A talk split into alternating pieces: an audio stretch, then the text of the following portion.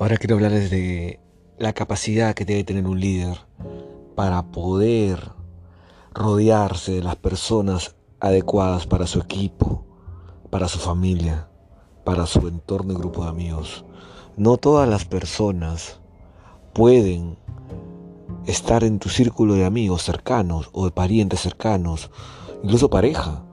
Es importante que si tú quieres llegar al éxito, tienes que saber tomar decisiones adecuadas para tener cerca personas que realmente se lo merezcan, te apoyen y tú las apoyes, sumen hacia un mismo objetivo.